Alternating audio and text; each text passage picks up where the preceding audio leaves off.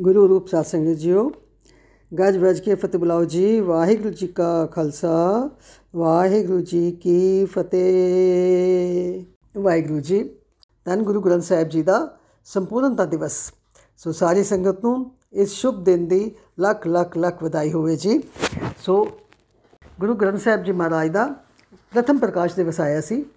ਉਸ ਦੇ ਵਿੱਚ ਮੈਂ ਇੱਕ ਵਿਚਾਰ ਤੁਹਾਡੇ ਨਾਲ ਸ਼ੇਅਰ ਕੀਤਾ ਸੀ ਕਿ ਗੁਰੂ ਗ੍ਰੰਥ ਸਾਹਿਬ ਜੀ ਦੇ ਤਿੰਨ ਗੁਰਪੁਰਬ ਨੇ। ਪ੍ਰਥਮ ਪ੍ਰਕਾਸ਼ ਪੋਥੀ ਸਾਹਿਬ ਦਾ ਆਦਬੀਰ ਦਾ, ਜੋ ਹਰਮੰਦਰ ਸਾਹਿਬ ਵਿੱਚ ਗੁਰੂ ਅਰਜਨ ਦੇਵ ਜੀ ਨੇ ਕੀਤਾ ਸਨ 1604 ਵਿੱਚ। ਉਸ ਤੋਂ ਬਾਅਦ ਇਹ ਸੰਪੂਰਨਤਾ ਦਿਵਸ ਇਹ ਗੁਰੂ ਗੋਬਿੰਦ ਸਿੰਘ ਜੀ ਮਹਾਰਾਜ ਨੇ ਕੀਤਾ। ਦਮਦਮਾ ਸਾਹਿਬ, ਸਾਬੋ ਕੀ ਤਲਵੰਡੀ ਔਰ ਇਹ ਕੀਤਾ 1706 ਵਿੱਚ। ਸੋ ਤਕਰੀਬਨ 102 ਸਾਲ ਦਾ ਇਹਦੇ ਵਿੱਚ ਫ਼ਰਕ ਹੈ।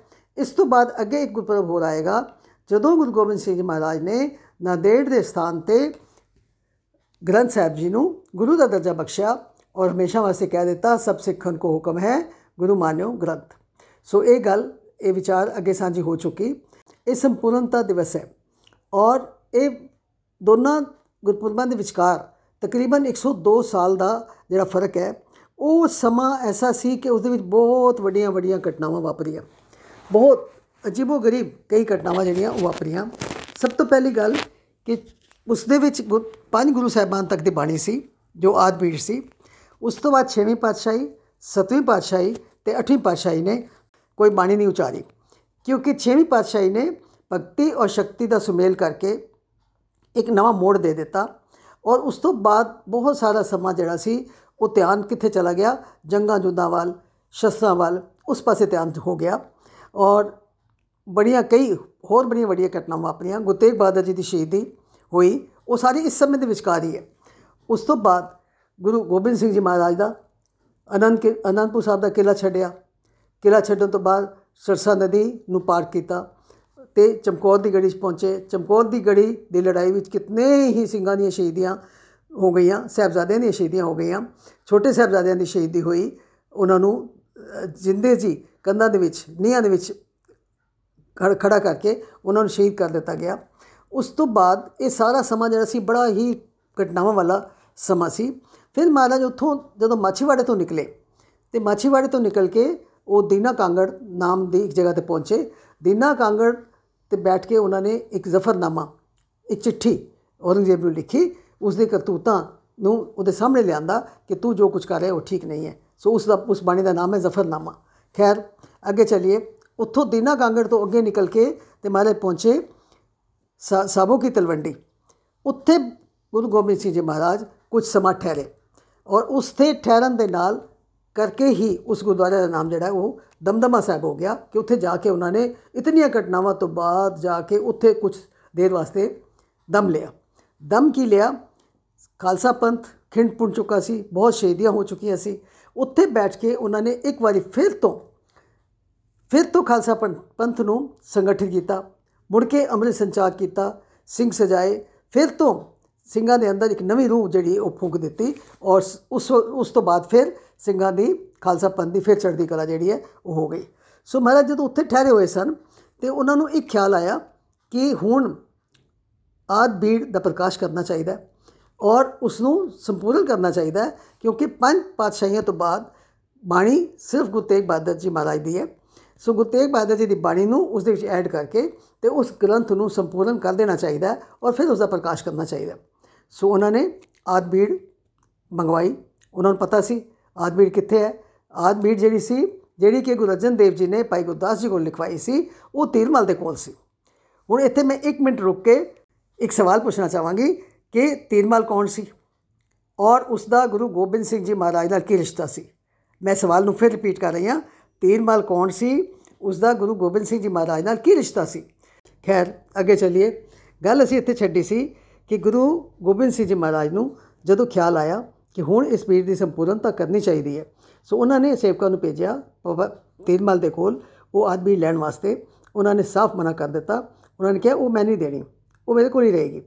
ਤੇ ਤੁਸੀਂ, ਜੇ ਗੁਰੂ ਗੋਬਿੰਦ ਸਿੰਘ ਜੀ ਆਪਣੇ ਆਪ ਨੂੰ ਬਹੁਤ ਸ਼ਕਤੀਸ਼ਾਲੀ ਸਮਝਦੇ ਨੇ ਬਹੁਤ ਬਲਵਾਨ ਸਮਝਦੇ ਨੇ ਤੇ ਉਹ ਆ ਕੇ ਮੇਰੇ ਨਾਲ ਦੋ ਹੱਥ ਕਰ ਲੈਣ ਤੇ ਮੈਂ ਜੇ ਉਹ ਜਿੱਤ ਜਾਣਗੇ ਤੇ ਫਿਰ ਮੈਂ ਇਹ ਬੀੜ ਉਹਨਾਂ ਨੂੰ ਦੇ ਦੇਵਾਂਗਾ ਜਦੋਂ ਵਾਪਸ ਇਹ ਮੈਸੇਜ ਮਹਾਰਾਜ ਤੱਕ ਪਹੁੰਚਿਆ ਤੇ ਉਹਨਾਂ ਨੇ ਕਿਹਾ, ਨਹੀਂ, ਇਸ ਕੰਮ ਵਾਸਤੇ ਖੂਨ ਖਰਾਬਾ ਕਰਨਾ ਠੀਕ ਨਹੀਂ ਹੈ, ਤੁਸੀਂ ਇੱਕ ਵਾਰੀ ਫਿਰ ਜਾਓ।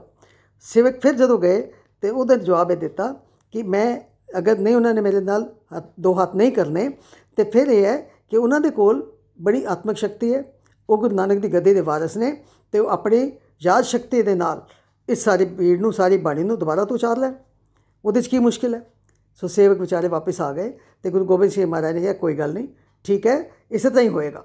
ਉਹਨਾਂ ਨੇ ਅਕਾਲ ਪੁਰਖ ਦੇ ਅੱਗੇ ਅਰਦਾਸ ਕਰਕੇ ਤੇ ਇਹ ਕੰਮ ਜਿਹੜਾ ਸੀ, ਉਹ ਸ਼ੁਰੂ ਕਰ ਦਿੱਤਾ।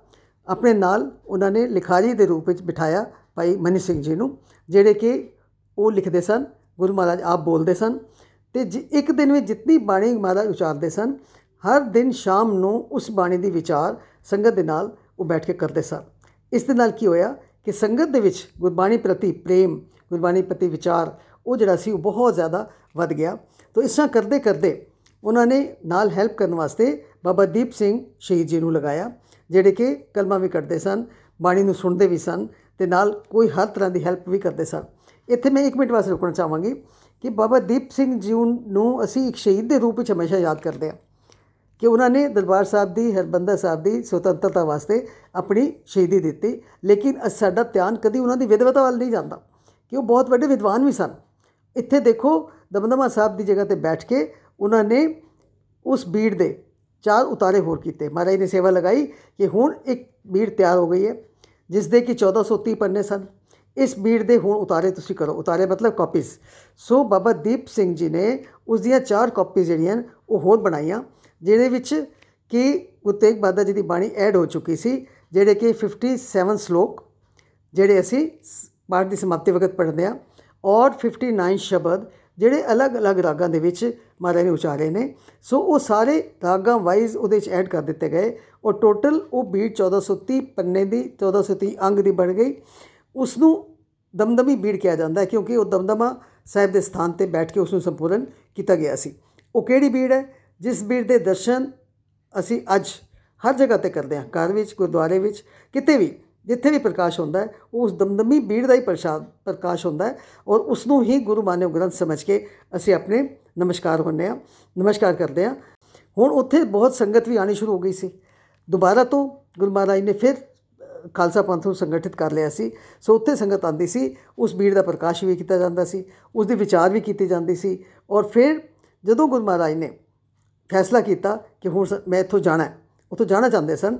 ਜਦੋਂ ਜਾਣਾ ਚਾਹੁੰਦੇ ਸਨ ਤੇ ਉੱਥੋਂ ਦੀ ਸੇਵਾ ਸੰਭਾਲ ਭਾਈ ਮਨੀ ਸਿੰਘ ਜੀ ਨੂੰ ਦੇ ਕੇ ਤੇ ਉਹ ਮਹਾਰਾਜ ਉੱਥੋਂ ਚੱਲੇ ਜਿਹੜੇ ਕਿ ਅੱਗੋਂ ਚਲਦੇ ਚਲਦੇ ਚਲਦੇ ਚਲਦੇ ਅਲਟੀਮੇਟਲੀ ਕਿੱਥੇ ਪਹੁੰਚੇ? ਨਦੇੜ। ਜਦੋਂ ਉਹ ਨਦੇੜ ਗਏ ਸਨ ਤੇ ਉਸ ਨਦੇੜ ਅ, ਜਾਣ ਲੱਗਿਆ ਇੱਕ ਸਰੂਪ ਜਿਹੜਾ ਉਹ ਭਾਈ ਮਨੀ ਸਿੰਘ ਜੀ ਦੇ ਹੱਥਾਂ ਦਾ ਲਿਖਿਆ ਹੋਇਆ ਉਹ ਨਾਲ ਲੈ ਗਏ ਸਨ।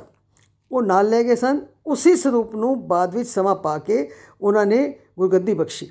ਇਹ ਗੁਰਪੁਰਬ ਅੱਗੇ ਆਏਗਾ ਜਿਸ ਤਰ੍ਹਾਂ ਮੈਂ ਸ਼ੁਰੂ 'ਚ ਬੇਨਤੀ ਕੀਤੀ ਸੀ ਕਿ ਗੁਰੂ ਗ੍ਰੰਥ ਸਾਹਿਬ ਜੀ ਮਹਾਰਾਜ ਦੇ ਤਿੰਨ ਗੁਰਪੁਰਬ ਨੇ ਸੋ ਦੋ ਗੁਰਪੁਰਬ ਅਸੀਂ ਮਨਾ ਚੁੱਕੇ ਹਾਂ ਦੂਸਰਾ ਅੱਜ ਮਨਾ ਰਹੇ ਹਾਂ ਪਹਿਲਾ ਮਨਾ ਚੁੱਕੇ ਹਾਂ ਔਰ ਤੀਸਰਾ ਅਜੇ ਅੱਗੋਂ ਆਏਗਾ ਜਦੋਂ ਕਿ ਗੁਰੂ ਗੋਬਿੰਦ ਸਿੰਘ ਜੀ ਨੇ ਨਦੇੜ ਦੀ ਧਰਤੀ ਤੇ ਉਸ ਗ੍ਰੰਥ ਸਾਹਿਬ ਨੂੰ ਉਸ ਗ੍ਰੰਥ ਸਾਹਿਬ ਦੀ ਬੀੜ ਨੂੰ ਅੱਗੋਂ ਵਾਸਤੇ ਦੇਹਧਾਰੀ ਰੂਪ ਅ, ਗੁਰੂ ਦੀ ਪਰੰਪਰਾ ਨੂੰ ਬਿਲਕੁਲ ਖਤਮ ਕਰਕੇ ਤੇ ਉੱਥੇ ਉਹਨਾਂ ਨੇ ਸਾਨੂੰ ਸ਼ਬਦ ਗੁਰੂ ਦੇ ਲੜ ਲਾਇਆ ਕਿ ਅੱਗੇ ਤੋਂ ਇਸ ਤੋਂ ਬਾਅਦ ਹੁਣ ਦੇਹਧਾਰੀ ਗੁਰੂ ਕੋਈ ਨਹੀਂ ਹੋਏਗਾ। ਗੁਰੂ ਕੌਣ ਹੋਏਗਾ? ਗੁਰੂ ਸ਼ਬਦ ਹੋਏਗਾ। ਗੁਰਬਾਣੀ ਜਿਹੜੀ, ਉਹ ਸ਼ਬਦ ਹੋਏਗੀ।